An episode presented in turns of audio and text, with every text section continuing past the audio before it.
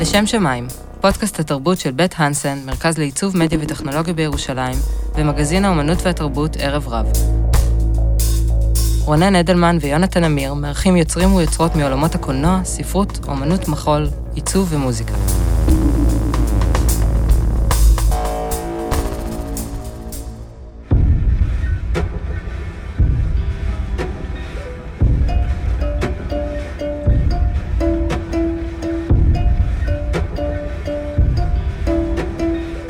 יוצר תיאטרון, מחנך, שחקן ומשורר. יוצר דרמות שיריות ושירה דרמטית. יצירותיו שואבות השראה מטקסי פולחן ושמניזם לצד סאטירה פוליטית. מיתולוגיות קדמוניות לצד פרוטוקולים מישיבות של ועדות בכנסת. והן כוללות דמויות של מצביעים, אלים, דיקטטורים ובר רפאלי. הוא האורח שלנו היום בלשם שמיים. פודקאסט התרבות של בית הנסן ומגזין ערב רב. אני יונתן אמיר, ואני רונן אדלמן. ואנחנו אומרים שלום ליונתן לוי. שלום, שלום.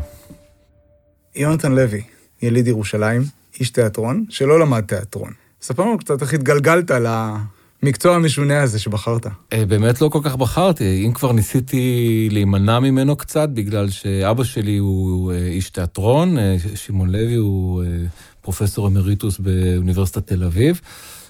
אז תמיד זה היה נראה לי, אוקיי, אז אבא שלי חוקר הצגות, וזה לא רציני. ו...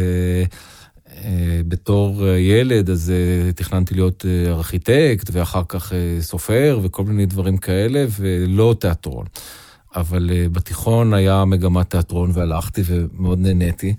ואחר כך גם באוניברסיטה, אז נמשכתי לעשות הצגות, למרות שלא הלכתי ללמוד תיאטרון. אז איכשהו דבר התגלגל לדבר. בעצם. פגשת שותף לדירה. שבעצמו לא היה איש תיאטרון, נכון, האמן ליאור וטרמן. נכון. יצרתם ביחד הצגה בשם מנו מלך אטלנטיס, ו... היא זכתה בהצלחה ונהייתה כזה הצגת פולחן, ובאמת ליאור, שלא היה איש תיאטרון, אולי הוא היה המורה לתיאטרון הכי חשוב שלי, כי הוא כל כך שנא קונבנציות תיאטרוניות, ופתאום ראיתי, דרך המבט הביקורתי שלו, נאורתי מתרדמתי הדוגמטית לגבי התחום הזה, ובאמת התחיל שם איזשהו מחקר על... על תיאטרון שהוא לא בדיוק מה שיש. יליד שנות ה-70, שפתאום עושה תיאטרון, זה קצת מוזר, כאילו, בעיניי. לא יודע, עם כל הווידאו, טלוויזיה, אם אתה רוצה לספר סיפור, למה לבחור פורמט כזה שהוא מרגיש קצת מוגבל ב... יודע, במאה ה-21. טוב, זו באמת שאלה מה, מה יש לתיאטרון לתת שווידאו, טלוויזיה וז'אנרים אחרים לא יכולים לתת. אם אתה בודק מה מעניין בתיאטרון, זה עבודה עם נוכחות חיה. הקיום כשלעצמו הוא מדיום אומנותי. כלומר, מה בן אדם יכול להוליך דרך זה שהוא פשוט נמצא, אל קהל שהוא נמצא, זה דבר שיש לך בתיאטרון, ואם תרחיב את זה לפרפורמנס וכולי. באמת, תיאטרון כמשהו שהוא מתבסס רק על נרטיביות, זה דבר שהטלוויזיה והקולנוע חיסלו, חיסלו את הנחיצות שלו. אבל תיאטרון בתור משהו שהוא נובע, הזכרת קודם את הטקסיות, או אפילו את הפולחניות, או האופן שבו התיאטרון נובע מתוך הפולחן, אז זה דבר שאין לו תחליף, ואתה לא יכול לספר אותו באמצעות וידאו. עכשיו, אם זה מה שמעניין אותך בתיאטרון, אז יש לך מה לעשות. אז דיברת על פולחן, יש פה גם איזושהי קדושה? יש פוטנציאל לקדושה ולפולחן בתיאטרון. אם אתה ניגש לזה בצורה ישירה, אז יש סיכוי מאוד מאוד גבוה שתצא פתטי, או משהו קצת ייראה כאילו, ולא לגמרי מדויק. אם אתה תנסה לעשות איזשהו פולחן מקודש ב- בימינו, זה דבר מאוד מאוד מסוכן. אבל הגישה אל תיאטרון, היא כן צריכה להיות מאיזושהי נקודת מבט שתופסת את הפוטנציאל של האומנות הזאת לחולל טרנספורמציה בתודעה. וזאת על ידי נוכחות ערה וחיה של בני אדם, ולא רק באמצעות ייצוגים דיגיטליים. ואז כל דבר שעולה על הבמה, הוא בעצם התרחשות בתודעה שלך. עכשיו, זה נשמע כמו מילים uh, קצת גבוהות, אבל זה בעצם מאוד מאוד פשוט, כי זאת המציאות. הבמה היא כמו uh, מיקרו-תודעה. התודעה הכללית כשהיא מרוכזת בתוך מקט, נניח. ומה שמתחולל בתוך המקט הזה, הוא אחר כך בעצם, אם אתה קהל רספטיבי, אז משהו מזה מתרחש אצלך גם בצורה פנימית. אתה מתאר תהליך תרפויטי בעצם. אה, בוודאי שיש לזה קשר לתרפיה. כלומר, חינוך, או תרפיה, או דת, או אומנות, זה למעשה דברים שמה שמשותף להם זה הטרנספורמציה האנושית. ו, ובוודאי שלשם התיאטרון טוב מכוון.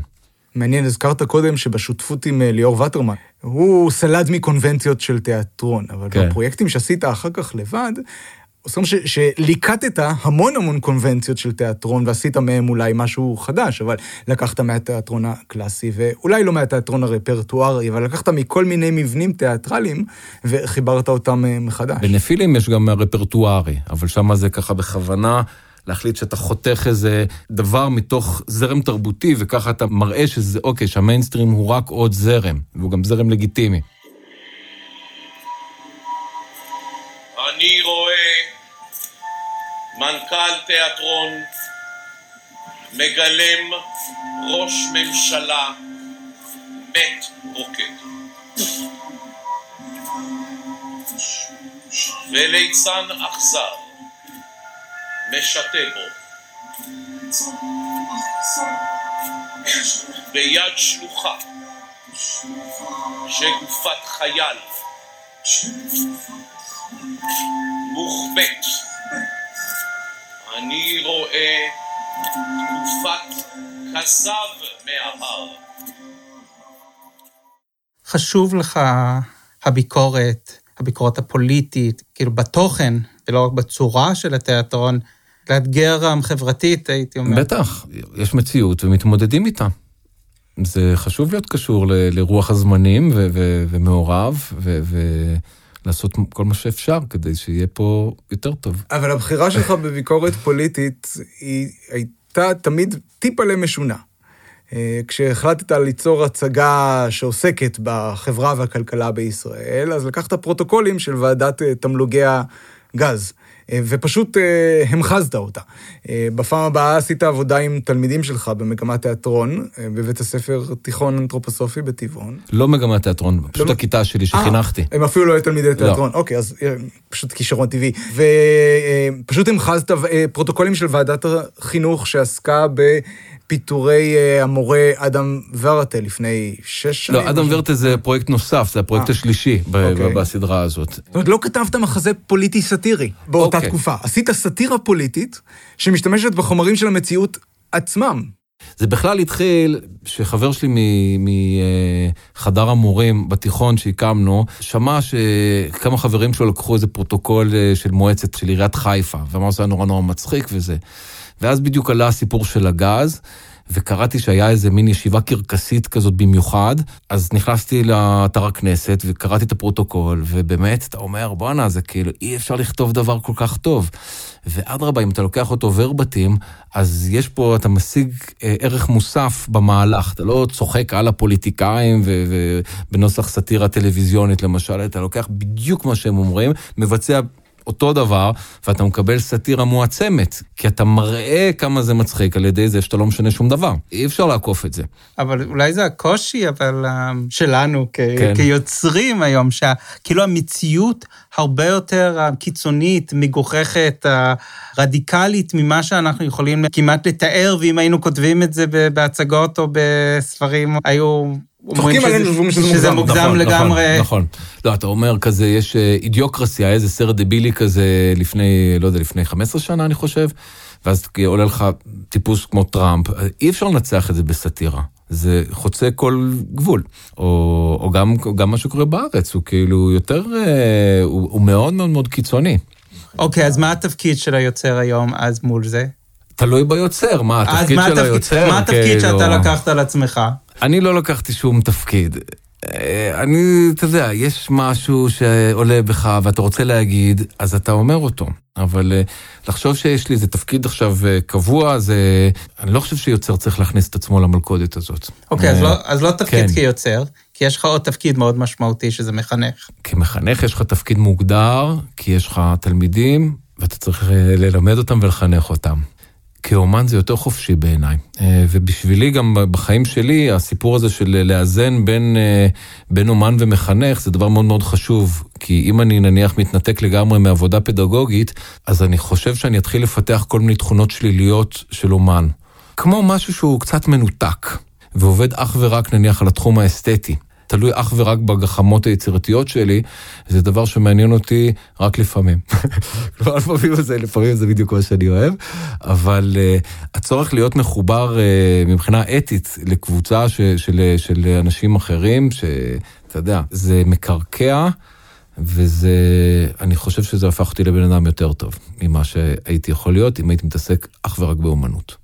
ויש לך תפיסת חינוך מאוד מסוימת, רודולף שטיינר, אנתרופוסופי. אה, לגמרי שטיינר והחינוך האנתרופוסופי זה ההשראה העיקרית, לא היחידה, כלומר בדרכי הפדגוגית גם, גם יש אה, מקום מאוד מאוד גדול לחינוך הדיאלוגי, בית מדרשו של אה, דן אסרי, ולא יודע, קורצ'אק, כלומר, איך שאתה מלמד או מחנך, זה בהכרח קשור למה אתה חושב ש...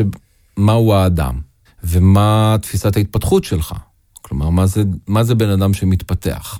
מהמושגים הבסיסיים האלה, אתה כמעט אפשר להגיד, מהנדס לאחור את החינוך. אבל מה זה בן אדם? אה, האם הוא סך הכל גוש חומר, מתוחכם, פרי אה, אבולוציה שרירותית, ושהנפש שלו היא איזה מין, אה, ובוודאי התודעה שלו הם איזה מין תוצר לוואי בלתי מוסבר, שאין מה להתייחס אליו. אם האדם הוא, לא יודע מה, איזה יוניט חברתי שצריך לשפץ כדי שהוא יהיה אזרח טוב וחייל טוב, או שהוא משהו שנועד כדי להביא שוויון חברתי, אוקיי? או כל, כל מיני מושגים. הייתי אומר שיש רשת של תפיסות כוזבות של האדם שאני ממש ממש שונא, ואם אני מחנך או יוצר, לצורך העניין זה, זה דבר שהוא מניע גם את האומנות וגם את החינוך וגם כל דבר, זה כדי uh, לעבוד מתוך תפיסת אדם שהיא לא מצמצמת את אה, הווייתנו לתחום הפיזי-פיזיקלי, שרירותי, דרוויניסטי, מרקסיסטי, אז, קפיטליסטי. אז אוקיי? אני, כל אני, העסק הזה. אז מה, רוצה... לא, אבל עדיין לא הבנתי, אמרת כל זה, דיברת על השלילה, מה כן. לא? אז מה שכן, האדם הוא ישות רוחנית בהווייתה ובמהותה. והאני האנושי הוא, אה, הוא משהו שאתה לא יכול לעשות לו רדוקציה לשום דבר. אפשר לדבר על אה, הרוח הטהורה שהיא מחוברת למקור כל הדברים. זו נקודת המוצא וגם הצורך העיקרי אה, מבחינתי בחברה, כלומר, בלי מושג יותר מוצהר ונועז של קיום רוחני, אנחנו לדעתי נסתובב במעגלים, ולא יודע מה, אה, לא יהיה כזה טוב. אה, אבל כי זה מבחינתי להתנתק ממשהו שהוא עובדה ומקור כל החיים שלנו. אפשר להגיד שגם החינוך מבחינתי משרת את זה, וגם האומנות. אמרת פעם שבשירה התלמידים צריכים להרגיש שהם נכנסים לעולם שהוא יותר גדול מהם. מה זה העולם הזה? אפשר לדבר, אתה יודע, כשהומרוס פונה בתחילת האיליאדה אה, למוזה, אז מבחינתי זה לא סתם איזה מין צורת דיבור, זה לא איזה trope כזה של השירה, זה לא הו סתם, אלא באמת יש שם אקט של פתיחה של הנפש להשראה רוחנית. הוא פשוט יותר גדול מנקרא לזה האגו הזמני של האדם. וגם, ל... לא יודע, כשלומדים שירה, אז אם השירה היא, היא באה ממקור יותר עמוק ממה שאנחנו יודעים, נקרא לזה, בצורה המצומצמת של ידיעה. ואיזושהי תחושה של שגב, של הסבליים, כאילו, או של uh, מסתורין, לצורך העניין. בלי זה השירה מתה, היא לא מעניינת. אה, וזה דבר שנמצא ביופי, אפשר להגיד שהיופי הוא שער למשהו שהוא טרנסצנדנטי. וזה מעניין כי גם באומנות וגם בחינוך אתה לא עושה את זה באופן ישיר. אתה לא יכול עכשיו להטיף רוח. בין מבוגרים אפשר לדבר על זה, אבל אה, עם נוער זה דבר מאוד מגונה אה, לעשות את זה. אז בין ההפרדה הזאת של התיכון ליצירה האומנותית, יש את התחנה. נכון. התחנה לאומנות חברתית? התחנה לאומנות חברתית היא תוכנית לימודים שהתחילה שנה שעברה, שפועלת בתחנת הקמח קמה שבשער העמקים, שזה מבנה היפה ביותר בארץ, ששיפץ האמן אה, נמרוד ראובני, שהוא בן הקיבוץ, הוא אה, יחד איתו ועם שירלי מרום אה, מפסטיבל שייח' אברק, אנחנו... גם על שייח' אברק נדבר. גם על זה נדבר. הקמנו את משהו שהוא התחיל כתוכנית לימודים, ועכשיו הוא מתפתח כמרכז תרבות אזרחית רב-תחומי. אז על המבנה הזה, שהוא 3,000 מטר מרובע של חללים תעשייתיים משגעים ויפהפיים, אה, אנחנו רוצים בעצם, אפשר להגיד, לבנות איזה מין רפובליקה מתוקנת. החיבור בין רוח, חברה ואומנות, זה כל המהות. במובן הזה אפשר לראות כאילו קו שמוביל נניח מרודולף שטיינר שציינו אותו, דרך בויס, אוקיי? נניח שהמושג של פיסול חברתי, ולהבין שהחברה אה, היא לא איזה נתון, אוקיי? זה הרבה, רוב, אני חושב רוב האנשים מרגישים את החברה בתור כמעט אה, משהו שהוא כמו כורח טבעי, נכון? זה משהו שנכפה עלינו, ככה זה החברה. ואז בעצם זה דבר שמנתחים בדיעבד באמצעות המדע, מדעי החברה. לעומת זאת, אפשר לתפוס את החברה בתור יצירה, אוקיי? יצירת אומנות. כלומר, איך אנחנו עם אותם חושים, אותם אימפולסים שהם יצירתיים, שאתה אומר, אוקיי, ככה נראה פסל טוב, ככה נראה שיר טוב, ככה נראה מחזמר טוב. אותם דחפים יצירתיים שיכולים להביא אותנו לידי יצירה קולקטיבית שהיא החברה שלנו. כלומר, כל המוסדות, כל המנהגים, כל מה שקורה מכיוון שהאדם בימינו אה, הוא יותר אה, מודע ויותר, אה, אפשר להגיד, משוחרר מאימפולסים טבעיים, או דרך הכורח הכלכלי, אם אתה מרקסיסט, אז כל מה שקיים. או דרך התניות מסורתיות של דת ושל מגדר, וכל הדברים האלה בעצם עוברים לשליטתו של החלק המודע באדם. בעצם המקום הזה הוא גם פוטנציאל לבנות חברה ביחד. נכון, לבנות את החברה כיצירה משותפת. זה דבר מאוד מאוד מלהיב, אם תופסים אותו ברצינות. עכשיו, זה גם רואה... מלהיב, אבל גם קצת מפחיד. מאוד ש... מפחיד, כי אתה רואה כמה גרוע זה יכול לעשות, כאילו, אתה אומר, אוקיי. כן, כי יש משהו... אז ב... נניח אתה מסתכל על קומוניסטים, זה דבר אה, מזעזע. אבל אנחנו כבר בנקודה שזה קצת אל חזור, כי החברות מתפרקות. אם יש איזשהו חוק קבוע, אתה רואה שמה שיש זה התגבשויות לתוך סדרים והתפרקויות לתוך כאוס. כלומר, זה ממש איזו מטוטלת שהיא ממש עובדה. אתה, אתה, אתה רואה את זה כבר אלפי שנים. אז אין לנו ברירה, חייבים ליצור את החברה החדשה. ועדיף שזה יהיה ממקום טוב, ושזה לא יישלט אך ורק על ידי אנשים שמה שמעניין אותם זה כסף, כוח וכבוד למשל. אבל אם אתה שואף לכינון חברה ש, שתופסת את האדם כישות, נניח, רוחנית במהותה, ששואפת לטוב ולאמת וליופי. נניח תיקח את שלושת ערכי המהפכה הצרפתית, את אה, החירות והשוויון והאחווה. אז אתה אומר, אוקיי, אז החירות היא יכולה לייצג את כל מה שקשור באמת בעולם הרוחני של האדם. אתה רוצה תרבות שהיא, שהיא חופשייה, אתה רוצה חינוך שהוא חופשי, אתה רוצה חופש אמונה, חופש מחשבה. הדברים האלה אתה יכול לייחס לצד של החירות. אה, לצד של השוויון אתה מייחס את כל הצד האזרחי.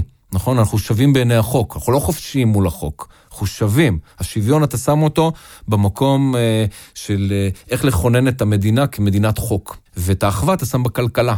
ואז אתה אומר, הקפיטליזם הוא בעצם לשים את הכסף בצד של החופש, ואתה מקבל, נקרא לזה פערים, אבל אתה מקבל פערים, אבל תפקוד יותר טוב מאשר אם אתה מנסה להכיל את השוויון על הכלכלה, שזה בכלל אסון. או אם אתה מנסה להכיל את השוויון על העולם הרוחני, חינוך שווה לכולם, תרבות שווה לכולם, אתה מקבל את כל הזוועות של קומוניזם. עכשיו דיברנו על, על התחנה, אוקיי? כן. על המקום שבו יוצרים חברה חדשה. אני אומר, אוקיי, האינטואיציה הזאת, החלוקה הזאת של ערכי המהפכה הצרפתית, את כל הדבר הזה אני רוצה לעשות בתחנה. שיהיו בעצם, שיהיה ספירה כלכלית, שיהיה ספירה חברתית, שיהיה ספירה אה, אה, רוחנית, שיהיה לימודים, שיהיה אקולוגיה, שיהיה תרבות, שיהיה עסקים. מין תחנה כזאת, ואם נצליח לעשות את זה בקטן, אז אחר כך יהיה אפשר לבדוק את זה בגדול. זה נשמע משהו מאוד אוטופי, אבל במציאות אדם בא מהמון המון חברות שונות, עם ערכים שונים, עם תפיסות עולם שונות, שבאים ממקום שונה. נכון. ובדיוק הסיכוי לשיפור הוא קשור בזה שלא יודע מה, חוכמה ימנית תפגוש חוכמה שמאלנית, וחוכמה דתית תפגוש חוכמה חילונית. כלומר, האקסקלוסיביות שבה נוהג כל מגזר, הוא באמת אחת הבעיות הכי קשות של, של הדיון הציבורי בימינו. כלומר, אתה רואה אנשים מדברים, ובגדול כל אחד מגן על העמדה שלו. והסיכוי לפריון אה, בין עמדתי הוא בדרך כלל מאוד מאוד מאוד נמוך. כלומר, לעיתים רחוקות אתה רואה מחשבה שמסוגלת נניח להכיל אה, ימין קיצוני ושמאל קיצוני ביחד. אלא תמיד יהיה איזה ניסיון לפשר או להיות איש מרכז שהוא לא זה ולא זה. אני אספר לכם סיפור. אני לפעמים מתרגל בכוונה תחילה אה, לשנות את, את, את תפיסת המבט שלי. כלומר, אחרי הרבה מאוד שנים, למשל, שהייתי שמאלני, החלטתי שזה משעמם ומוגבל מאוד, ואימנתי את עצמי לחשוב על העולם מנקודת מבט ימנית. והלכתי קודם כל על ביבי.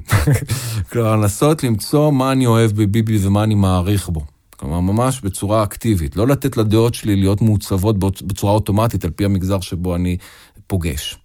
אה, אלא שזה יהיה לגמרי חופשי. המגזר שאתה בא ממנו. שאני בא ממנו, כן. זה הצליח מאוד, עד, עד רמה מסוימת שממש נבהלתי. כי התחלתי ממש לא לסבול uh, שמאלנים, uh, וכל מה שהם אומרים. הבנתי ש, שאני יותר מדי, שהניסוי הזה הולך ומקצין, ואני צריך בעצם, כדי באמת לקבל מה שנקרא פרספקטיבה, אתה משתמש בעין ימין ועין שמאל, זה, זה ממש מה שקורה פיזית.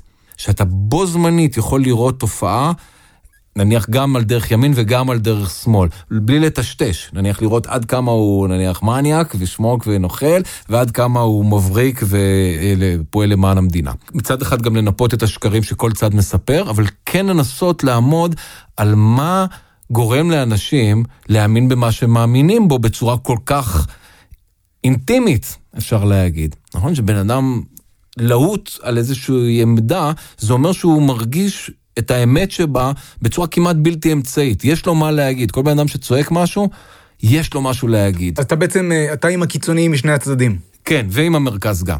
יש משהו שלא נכנס? גם למרכז יש נקודה. גם למרכז יש אמת. להיות שפוי, זה דבר מאוד מאוד חשוב. לא, לא להג'דנן, ולא לא... להיות, לא להיות בן גביר או יונתן פולק, זה דבר מאוד מאוד חשוב. אבל זה לא משתק. אבל זה חשוב להיות גם יונתן פולק לפעמים, ולפעמים אולי גם להיות בן גביר. יש נקודה.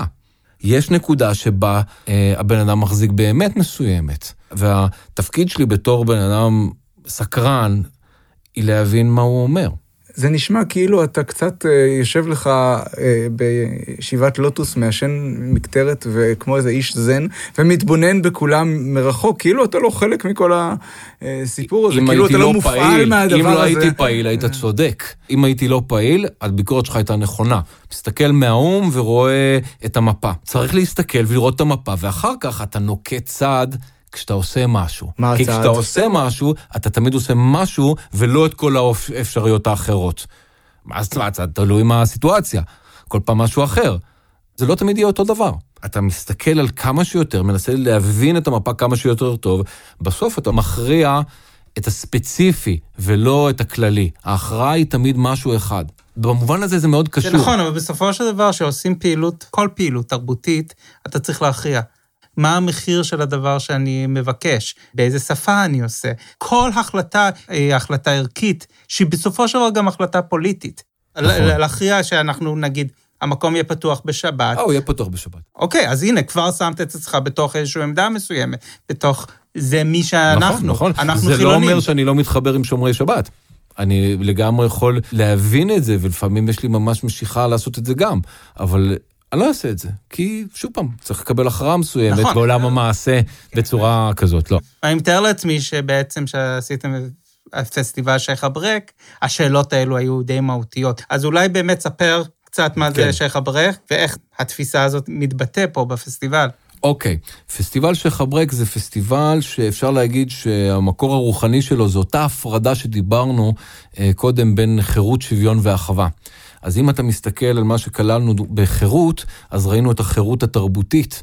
אה, ומה פירוש חירות תרבותית? זה אומר שהתרבות כולה והאומנות כולה הם נולדים ממקום חופשי באדם. כן, אנחנו מתחילים איזה שהם, התהליך היצירתי הוא, הוא, הוא נובע מאיזה משאלה, מאיזה כמיהה.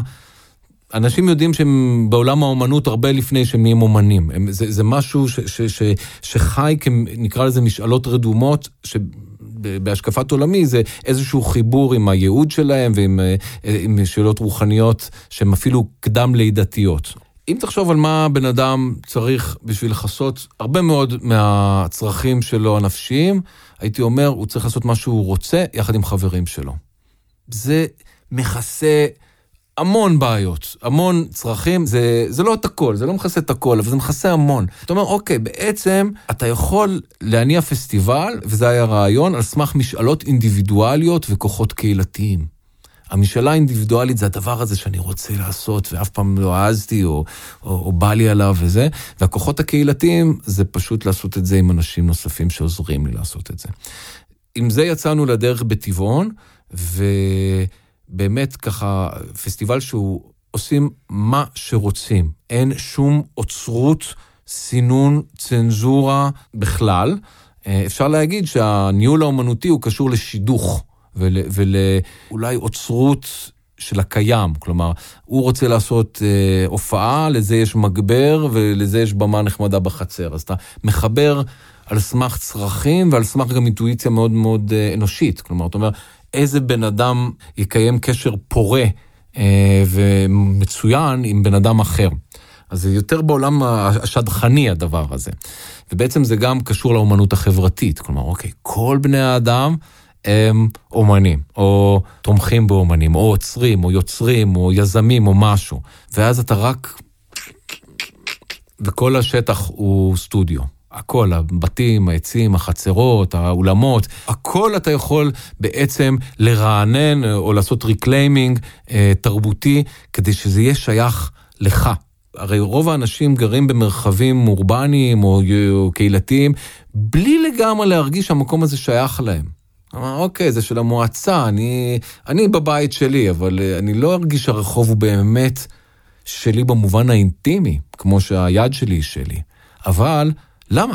איזה כיף זה לחיות בעולם שבו המרחב שמקיף אותך הוא מרחב אוהב, שייך, מחובר לקיום שלך. איזה חוויה מדהימה זאת. ואתה רואה את זה בפסטיבל או בבלפור, פתאום כאילו הפונקציה התועלתנית תפקודית אה, מתפצחת לה, ופתאום כאילו קורה איזה משהו שוואלה, אני הולך ככה את כיכר פריז, אני הולך פתאום המרחב הוא נהיה שייך ל, אה, לרצון שלי, ולא לאיזשהו משהו חיצוני שאני מגדיר כמשהו שהוא נחוץ מדי. זה נכון שהפונקציה התועלתנית מתפצחת, אבל יחד איתה לפעמים מתפצחת גם הפונקציה השיפוטית. אמרת שכל אדם הוא אמן. נכון. וגם אם מקבלים את המשפט הזה, זה לא אומר שכל אדם הוא אמן טוב. טוב, נכון. או אמן מקורי. נכון. או אמן מעניין. ואיך מתגברים על העובדה שבתוך מקום כמו טבעון או כל מקום אחר, יש הרבה יוצרים, וזה לא תמיד הכי מעניין לשדך ביניהם, ולא תמיד הכי מעניין נכון. לראות מה הם עושים, ובכל זאת אתה רוצה לתת להם את הכבוד הראוי. יש כמה פונקציות לתרבות. כלומר, אה, קודם כל יש את הדבר הבסיסי של תרבות כדבר ש, שיוצרים אותה ולא צורכים אותה. זה משנה משהו ב... לא יודע מה, בטון הבסיסי של, של, של הקיום החברתי. גם אם, כמו בכל מקום, הפירמידה, האיכות מסתדרת בצורה פירמידלית, של הרבה זבל, מעט דברים בינוניים, מעט מאוד דברים טובים. זה, זה, בכל מקום זה ככה. וזה ככה, לא משנה איך אתה עושה את זה. גם, ב, גם עם התרבות, כאילו... גם בלוח התערוכות במוזיאון. בדיוק, בדיוק, זה ככה. האיכותי הוא נדיר, לא משנה איך. אז נגיע לאיכותי הנדיר הזה בצורה הרבה יותר מגניבה. בצורה של חופש טוטאלי, ללא ועדות קבלה, סלקציות, או כל מיני דברים שסלדתי מהם כאומן. שאני בא וכאילו, אתה צריך להתאים את האימפולס האומנותי שלך לקריטריונים כדי לקבל את הכסף. כל העולם של הסלקציה, גם אם זה נעשה על ידי אנשים מצוינים, אני לא אוהב לעמוד מולו. אני מבין לגמרי, כן. ועל הנייר זה נשמע נהדר. אבל אם אני שומע על פסטיבל תרבות כן. בטבעון, כן. ואני צריך להחליט האם אני נוסע מירושלים לשם, אני רוצה לדעת שאני אגיע למשהו שבאמת יפעים אותי, לא רק כי זה מין קצת, סליחה על הדימוי, מסיבת כיתה והיעשות קהילה, אלא משהו שגם ייתן לי, שאני נכון, אקח נכון. איתי הביתה אחרי זה בחזרה. כמובן, קודם כל, רמות, לפסטיבלים קהילתיים גם יש מקום, כי הם, הם יוצרים קהילה. לגמרי. אבל ברור שאם אתה בא מבחוץ, אתה בא בשביל לצרוך אומנות טובה, ולא בשביל אה, להתפעם מהרוח הקהילתית בטבעון. אני יכול להגיד שזה... קורה, מכיוון שאני בן בית גם בעולם האומנות. אה, ולכן אני מזמין אנשים טובים, ואני חושב שמה שהם עושים הוא אדיר. ולכן אפשר למצוא, בפס... נניח בפסטיבל האחרון של שייח' אברק היו 750 אה, אירועים. אז הרוב היה... בקטנה. כן, בארבעה ימים. זה באמת, אה, גם ככה אתה לא תראה שום דבר. אז אתה בוחר משהו. ואתה הולך לאיבוד, ואתה משוטט, ואתה נקלע למה שאתה נקלע, וכל החוויה היא יצירת אומנות בפני עצמה, אה, מה שלא תמיד יש לך בפסטיבלים רגילים, והכל חופשי. ואתה יכול, ראיתי כמה דברים איומים בפסטיבל, אבל אתה רואה איזה כאילו, אולם מפוצץ, כולם מפרגנים. זה גם נחמד. חוץ מזה שיש גם דברים פשוט בלתי רגילים, יש שם באמת דברים מצוינים. הוא גם השפיע על עוד פסטיבלים שנולדו מאיתו. יש כרגע בערך שישה, שבעה פסטיבלים נוספים שממש קיבלו השראה ישירה ולעיתים גם נפגשו איתנו. אה, כמו כן, דרך הפיס בעצם נוצר קריטריון לפסטיבלים בנוסח שייח' אברק. אה, וקיבלנו, הייתי יועץ לוועדה הזאת, ניגשו 125 קבוצות בכל הארץ. אז כלומר, הרעיון הזה שלא צריך לחכות לאף אחד כדי לעשות תרבות, זה בעצם דבר שלא אמרתי. כלומר, הסיפור הזה של הרעיון של התרבות האזרחית, אפשר להגיד שהוא היכה גלים בכל המדינה. אין מקום שלא יודעים על זה. וזה אומר משהו על הרלוונטיות של הדבר. ומה ש... מה שאני מאוד שמח, כי זה יכול לשחרר המון כוחות רדומים באינדיבידואל. התחושה שהוא האחראי והריבון על העולם התרבותי. אני לא מחכה שיגיעו ההצגות הטובות או להתלונן למה לא טוב פה. אם אנחנו לא נביא את זה, זה לא יהיה. ולא, ואי אפשר להאשים את משרד התרבות.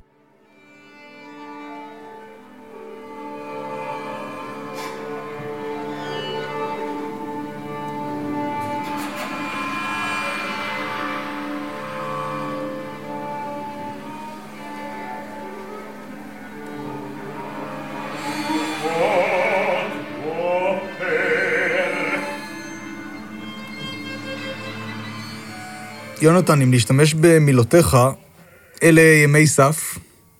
אנחנו סובלים מהפרעות שינה על רקע לאומני. דווקא בשנים האלה, פנית אל פרויקט חדש, מאוד מעניין, של יצירה אופראית. פתאום את פרוט... הפרוטוקולים של ועדות הכנסת היו כלא היו.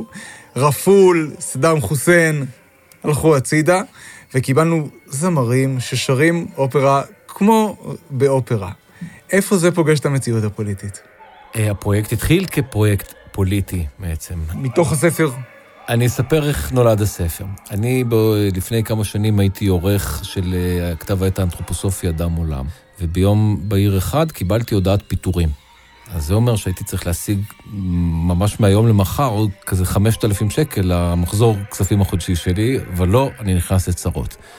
שאלתי את עצמי, מה אני יודע לעשות? שהוא לא דורש היערכות של שנה מראש, וזה מה, מה מעכשיו לעכשיו, אמרתי, אוקיי, אני צריך לכתוב משהו. למי אני יכול לכתוב כדי להרוויח כסף? אמרתי, טוב, אני אתקשר ללאוניד נבזלין, אה, האוליגרך הידוע, ואציע לו לכתוב שירים אה, על פועלו למען העם היהודי. אה, ונוציא את הספר שירים הזה בכריכת זהב, וככה אני אסתדר. והשגתי את הטלפון של העוזרת שלו, וכזה חייגתי, וכמעט עשיתי כזה את הסנד, ואמרתי, איזה רעיון נורא ואיום, כאילו, אמרתי, מה, זה, השתגעתי, מה עבר לי בראש, אני עכשיו כאילו מזנה את אומנותי למען איזה אוליגרך. אבל שלושה ימים זה העסיק אותי הרעיון הזה, אז אמרתי, אוקיי, בדבר, רעיון גרוע שמחזיק אותך, סימן שיש בו ניצוץ טוב. צריך להבין מה מצא חן בעיניי ברעיון הזה. ואז עשיתי לעצמי איזושהי התבוננות, והבנתי שבעצם אני מוכן לתת את היכולות שלי עבור אדם אחר כדי להתפרנס, אבל לתקן את הרעיון הזה, זה לא יהיה ליאוניד נבזלין, זה יהיה בן אדם שאני אוהב את מה שהוא עושה, ומאמין במה שיש לו לתת לעולם. באותם ימים היה אדם בשם אלי ברוק. אלי ברוק, עכשיו הוא גם כזה מהראשי המחאה בבלפור, אה, אגב. אה, והוא הקים לפני כמה שנים אה, עמותה שנקרא שיח ישראלי. שכמו שאני מבין אותה, הרעיון היה כזה להקים את המדינה עוד פעם. כלומר, להבין מה יפה בפרויקט ציוני, כלומר, שעם שלם מתאסף ומחליט שהוא בונה את החברה הכי טובה שהוא יכול, אבל לעשות את זה הפעם יותר טוב, אה, ועם פחות טעויות, ועם יותר לדבר עם שכנינו ובינינו לבין עצמנו, וככה. אז התקשרתי לאלי ואמרתי לו, תשמע, אלי, אני אכתוב לך ספר, שישנה את תודעתו הפוליטית של כל מי שיקרא בו. אני צריך בשביל זה 5,000 שקל בחודש במשך חצי שנה, אה, ואני אכתוב לך את הספר הזה. וזאת תהיה תרומתי למהפכה הגדולה. אני לא יכול להבטיח לך שאני אצליח, אבל אני מבטיח לנסות. אז אלי ברוק השתכנע, וכעבור שלושה ימים הביא לי מעטפה עם צ'קים, והתחלתי לכתוב את הספר. ואז פנה אליי אדם מאור, המלחין, כי הוא בדיוק היה התחבר שם עם איזה ארגון שתומך באופרות צעירות באירופה, והיה לנו בעצם, אה, היה לו זכות לעשות פיץ' בפני 12 בתי אופרה הכי גדולים, עם, אה, עם, עם איזשהו פרויקט. אה, ואז הוא פנה אליי, ונפגשנו, וסיפרתי לו על הספר שהתחלתי לכתוב, והוא אמר, בואו נעשה מזה אופרה. וככה נולד הפרויקט, שבעצם הוא מתחיל כפרויקט עם אה, אומנות, עם אה, מרכז כובד פוליטי מאוד מאוד מאוד חזק, ושהפך לאופרה עברית שמוצגת בבמות יוקרתיות באירופה.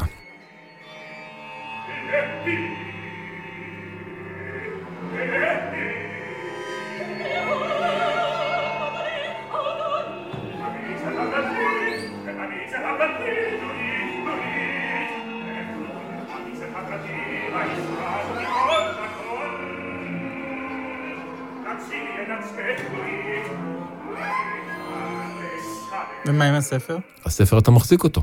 זה הספר לשיח חדש? לשיח ישראלי? כן. כן, אורו אחים, זה הספר. זה, זה הספר שכתבתי, לא הייתי צריך לכתוב לו לספר, הוא נכתב בתמיכת העמותה. הספר, כשהתחלתי לכתוב אותו, היה במצב מאוד, לא יודע, משוגע כזה, חלקים שונים שלא התקשרו אחד לשני וזה, ואז כדי לכתוב את זה לאופרה הייתי צריך בעצם...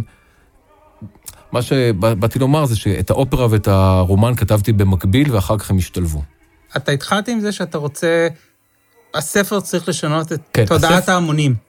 הוא לא להמונים, הספר הזה לא, לא, לא הגיע לאומנים בחיים, וגם כן, אופרה. באופרה קל וחומר, הוא לא... לא אולי, אופרה, ה... אפילו... אולי זו האומנות הכי בורגנית שיש. האופרה היא אומנות, כן, שמכוונת לקהל עשיר ובורגני ואירופי אה, ומעלה. אה, והספר הזה הוא למעטים, אני לא חושב שהרבה אנשים יצליחו לצלוח אותו, אבל הוא כזה, הוא מין ספר מבחן כזה, אם אתה צולח אותו, קורה לך משהו.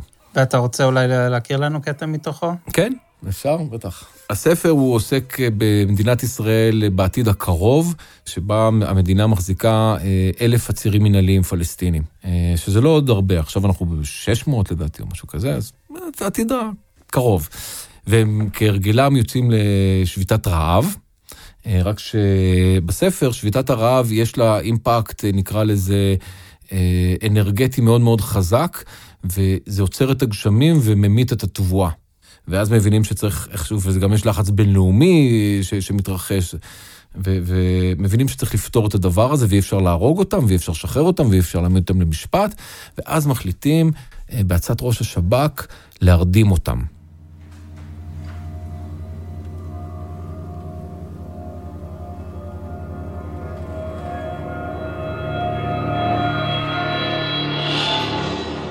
שים את כולם באיזה קומה, אה, ו- ומכניסים את כולם למקום השמור ביותר במדינה, שזה הלשכה של ראש הממשלה, ויש שם כזה אלף עצירים פלסטינים ישנים, אה, מורדמים, ובאמת זה עובד, והמצב נרגע קצת.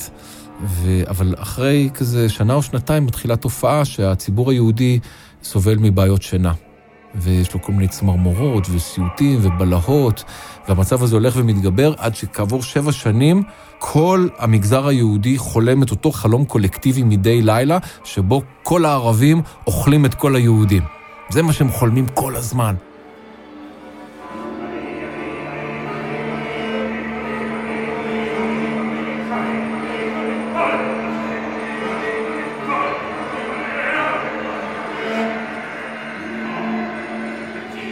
מבינים שההפרעות שינה של הציבור היהודי הם כתוצאה של מצב של חלימה ערה בקרב הפלסטינים, שהם בעצם חופרים מנהרות אל עולם השינה היהודי ומבצעים שם פיגועים. זה מה שבעצם אחרי שבע שנים שאתה ישן, אתה כבר מתרגל אל המפה ההיפנו-גיאוגרפית, ומצאו את דרכם לשגע את העולם היהודי כאוות נפשם, ואז מחליטים לשגר את המסתערב שיתחפש אליהם, ובגלל שמוצאים מסתערב שיש לו מחלת הנפילה, אז הוא יכול בעצם להתפוצץ בכל מצב תודעה. ורוצים לשגר אותו כדי שהוא ימצא את, ה, את החוליית אה, פלסטינים הזה, החולמים הערים. ויחסל אותם. ואכן משגרים אותו, ומה קורה לו במפגש איתם, אני לא אספר.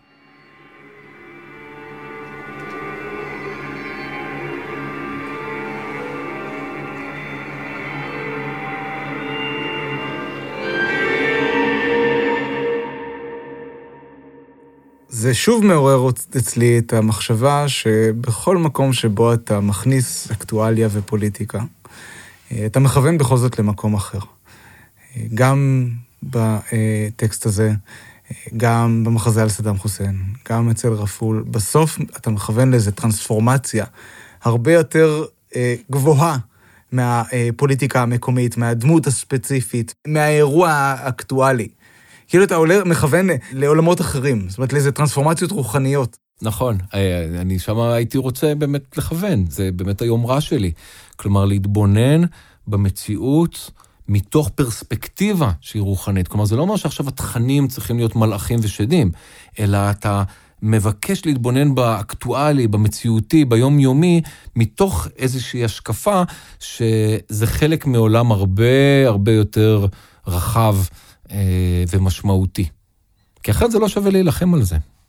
זה לוקח אותי למילה שקראתי כמה פעמים בביקורות על העבודות שלך, כישוף. אה, ולשאלה, מהו טיבו של הכוח הניסי שאתה מזהה בעבודות הללו? בואו נגדיר כישוף כיכולת להעביר דברים מעולם המחשבה אל עולם המעשה. אוקיי? זה בעצם כישוף, נכון? יש לך איזה משאלה, אתה עושה איזשהו משהו, וזה קורה.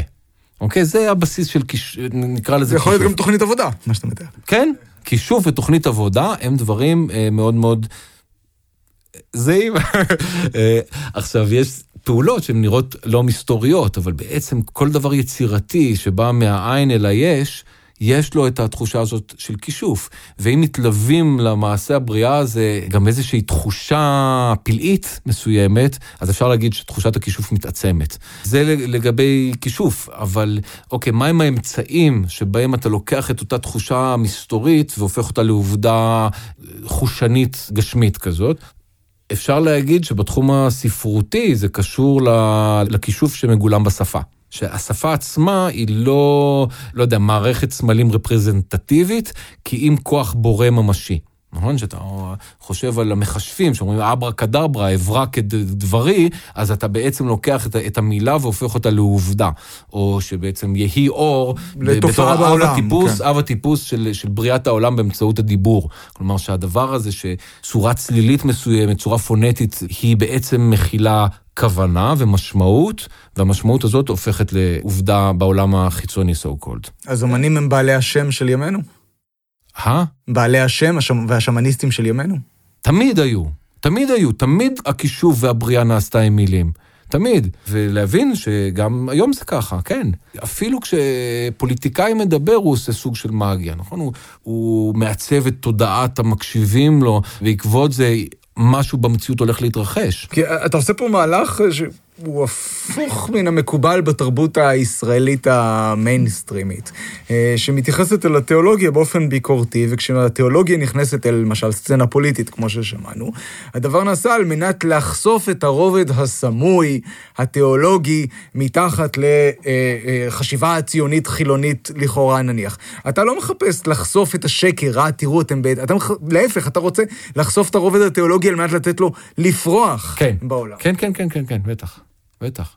אז אולי זה באמת מוביל... גם הציונות בעיניי היא מעשה כביר, כלומר, רק צריך לעשות אותו יותר טוב. כאילו, ברור שיש בעיות, אי אפשר להתעלם מהן, אבל היהודים המשוגעים האלה, שפתאום לוקחים את הנבואה, כמו בסרט אקשן זול ביותר, מחליטים שהנבואה הזאת ממשיכה לתת להם תוקף לקיומם הרוחני, מחליטים להתקבץ, עוזבים את הדת תוך כדי, הופכים את זה לאיזה מפעל סוציאליסטי אה, של חברה אוטופית, אבל משהו בתת מודע הוא לגמרי משיחי, ומצליחים להקים מדינה ביחסי כוחות לא ברורים, עם התנגדויות קיצוניות, וזה מצליח.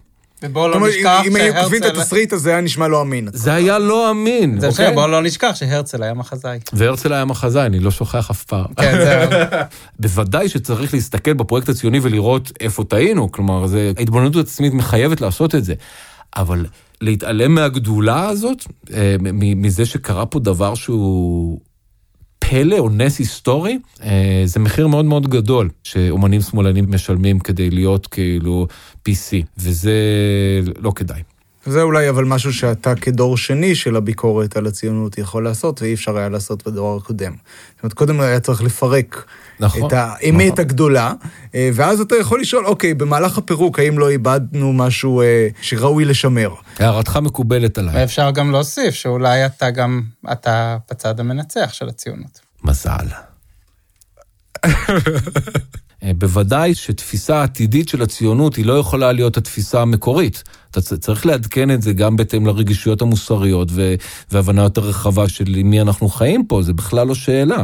אבל גם לא, אה, לא להיות חד צדדיים. ואפרופו לא להיות חד צדדיים, אני רוצה כן לומר משהו על הספר, או שאני רוצה שאתה תאמר משהו על ספר שכותרתו היא מלכי טווס. כן. שהוא אל לא חד צדדי, זאת אומרת, הוא מצד אחד דמות מתוך המסורת היהודית, אם אני לא טועה זה מלאך שהגיע לגיהנום והפך לשטן, אבל זו גם, זה גם אל שמקובל בתרבויות אחרות, אצל היזידים, אם אני לא טועה, יש לו אה, מקום משלו. הוא, הוא, הוא המלך של היזידים. כן, זה בא מהתרבות היזידית. אסתר, אה, אשתו של אה, ליאור ווטרמן, אמרה לי, אתה יודע, יש איזה אחד, אה, מלכי טווס, אבא שלי... אבא זה- שלה חוקר קבלה. אבא שלה חוקר וזה. עכשיו, זה בעצם מלך טעוס, נכון? שזה בעצם מלאך טווס. אבל היא אמרה את זה מלכי טווס, והמילה הזאת פשוט עשתה לי פלופ. וזה כל כך מצא חן בעיניי, הדבר הזה של מלאך טווס, שהוא בעצם, באנתרופוסופיה הוא מתואר כלוציפר, כלומר שזה שטן אה, שהוא של האור. לקרוא שיר, אז יש פה איזה אפוס שלם, והיצירה מדברת על ספינה שיש עליה כלה, שהיא הולכת להקריב את עצמה למלכי טווס, שהוא מחכה על אסדה, אסדת גז באמצע הים. והיא הולכת להקריב לו ציפורים, יש המון ציפורים אה, ב- ב- בספינה, זאת התמונה הבסיסית. חושך מתחת לעינומה, הקרבה לאסדת קודש, אי אי שהוא מזבח. שם, עצמות נצח של חלודה ומלח אורגות לבשר ציפורים כשרות. אל תטעו במראה הסחוף והשכוח. מושל כאן מזג של נהנתן אפל. מבעד לטבעת, ביעת הטווס שלא כדרך הטבע. סוכן זר מבעבע, אוכל צל עופות, צלם כנף וכנף עד הסוף, מלכי טווס אוכל את שמות הציפורים. בעמוד המתן מלבה עצמו אנטי פניקס, דולק צל, לבשר הקורמורן חודר מין פולש, על אוקיינוס האפשרויות בא למלוך שחור. הצילו, צוצלת נסחפת, בתולת זפת עולה בקצף השחור של אנטי-אטלנטיס. אל תבכו על מקור הקורמורן, בנות, צחקו עימי. זר סרפד הניחה לראשך, סימפטטיך שחץ, גבר, טווס, נחש, מלך, כוכב, זריחה במבוע הטומאה. שחר כמוך לא נראה עוד. יש איזו יצירה שאתה יכול לראות, להגיד שזה כישלון, ובעצם זה גם מעלה את השאלה מה זה כישלון מבחינתך. כישלון זה פשוט הרעיון הלא נכון בזמן הלא נכון. אה, ואז הוא לא, הוא, לא בא לידי ביצוע. אבל אה, יש דברים שהם פשוט נניח לא מתרוממים, אז אתה מבין שהם עוד לא, הם לא נכונים, עוד לא הגיע הזמן שלהם. אבל אין לי חוויות כישלון בכלל. כאילו יש, אה, בעצם. אבל לפעמים תחושת הכישלון היא מעורבת בתחושת ההצלחה. אני לא חושב שצריך בעצם להפריד. כלומר, אתה אומר, אוקיי, יש לך איזה מס מסוים, שאתה בעצם, שאלת ההצלחה והכישלון היא שאלה בדיעבדית, נכון? אתה אוקיי, מסתכל אחורה ואתה אומר, מה, מה קרה כאן? אז אתה אומר, אוקיי, יש דברים מסוימים שהצליחו מצוין, ויש דברים שהם פשוט עוד לא הצליחו ולא התרוממו, ואספקטים מסוים שלא אה, לא היו מספיק טובים. אבל כזה, תחושות כזה, אתה יודע, פלופים וקריסה טוטאלית, זה בדרך כלל דברים שאני מרגיש לפני שאני עושה הצגה. כאילו, בוא נניח שהחוק הקבוע זה שאני הולך להרים פרויקט, ואני משוכנע שאני, שזה הולך ליפול ולקרוס. אז תחושת הכישלון היא, היא, היא נקודת המוצא שלי. אבל לא תמיד התוצאה.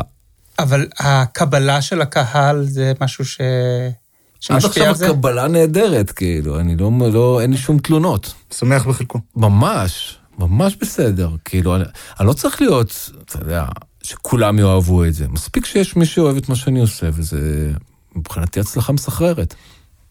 יונתן לוי, תודה, תודה רבה רבה. לכם. תודה.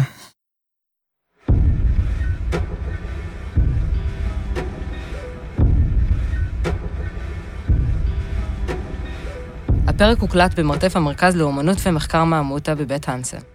טכנאי ההקלטה הוא אמיר בולצמן, עורך הסאונד הוא דניאל מאיר, והמפיקה היא קרין שבתאי. לשם שמיים מופק ביוזמת בית הנסן וחברת רן וולף, ובתמיכת הרשות לפיתוח ירושלים ומשרד ירושלים ומורשת. למידע נוסף, קישורים ותגובות, בקרו באתר בית הנסן ובאתר ערב רב. ולכן בבואי לרשת את הארץ הצגתי תעודת עניות ואת אוצר החינוך על הצטיינות במבחני איות ותעודת הוקרה ממשי מוזהב מטעם קמב"ץ משמרות הצניעות ותואר כבוד במסלול דו-חוגי בפקולטה ללימודי אישניות ואת הפרס הקמל החולף להישגים חריגים בעל זמניות. על מחקר השדה פורץ הגדר הנחשד בשטניות בשל הרתימה של פרקטיקות עכו"ם לצורך תקשור חדשני של פיוט וההיקשרות החוזית עם כוחות זרים לשם הנחת תשתיות חיווט ותקיעת כף עם מלאך טווס בשל אינטרס ארוך טווח לקניית מנדט בלב המזרח תמורת פתיחה של ערוץ קווי ואספקת שירות. בעסקה סיבובית שבה אלילים מנודים מורשים להקים בי מחדש שגרירות ואני מקבל זיכיון למתקן התפלה של תוהו ובוהו הנפלט מרקיע הממזרות אני מספק להם פלנטת פונדק בדמי. סנדקי העל מקימים במות ומפיקים ממני נפט גולמי. כשעל כל טיפה שאני מקבל מהשלל הם ממלאים 666 ספינות חלל. אני את הטיפה שלי מביא לבית הזיקוק שם אני מפיק מעצמי את תמצית הדיוק. כמו פינלח דרך חור בסדין משתחרר צלופח חשמלי מבעד כמו פינלח דרך חור בסדין משתחרר צלופח חשמלי מבעד לספירת הדין כמו מלאך בלבוש עורך הדין מבקש ממני לחתום על הנספח בפונט אראל אדום עם ישור לצדדים לספירת הדין. כמו מלאך בלבוש עורך הדין מבקש ממני לחתום על נספח בפונט הראל אדום עם ישור לצדדים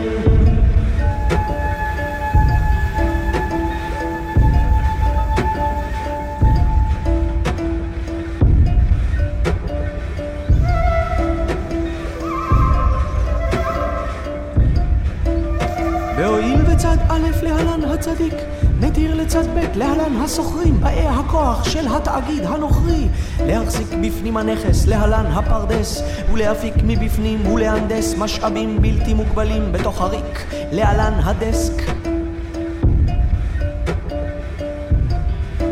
ובתמורה הצדיק יכול להניב יבול מעודן המספיק לצורכי העידן. הודות לשימוש בחומרי הדישון המזוקקים בשפדן בתהליך אלכימי דקיק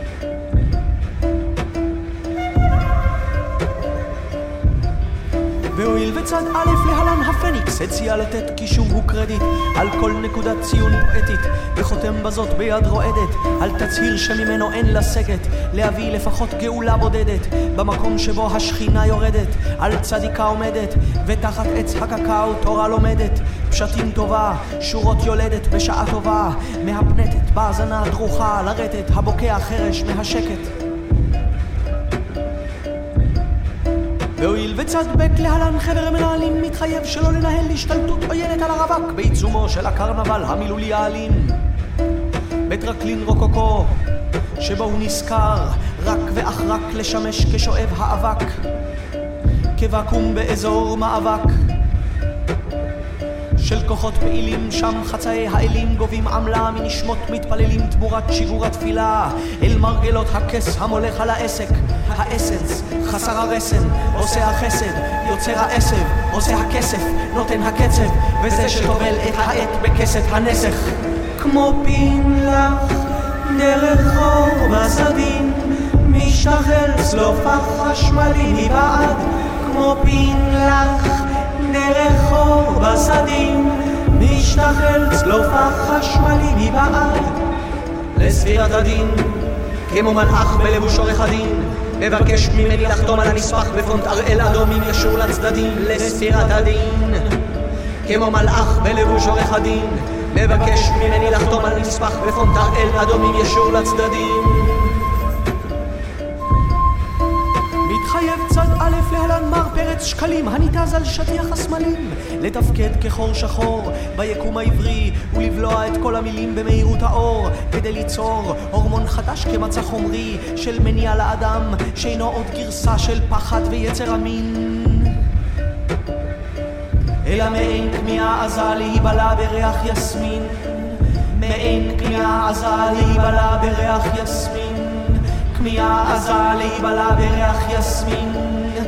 עזה להיבלע בריח יסמין?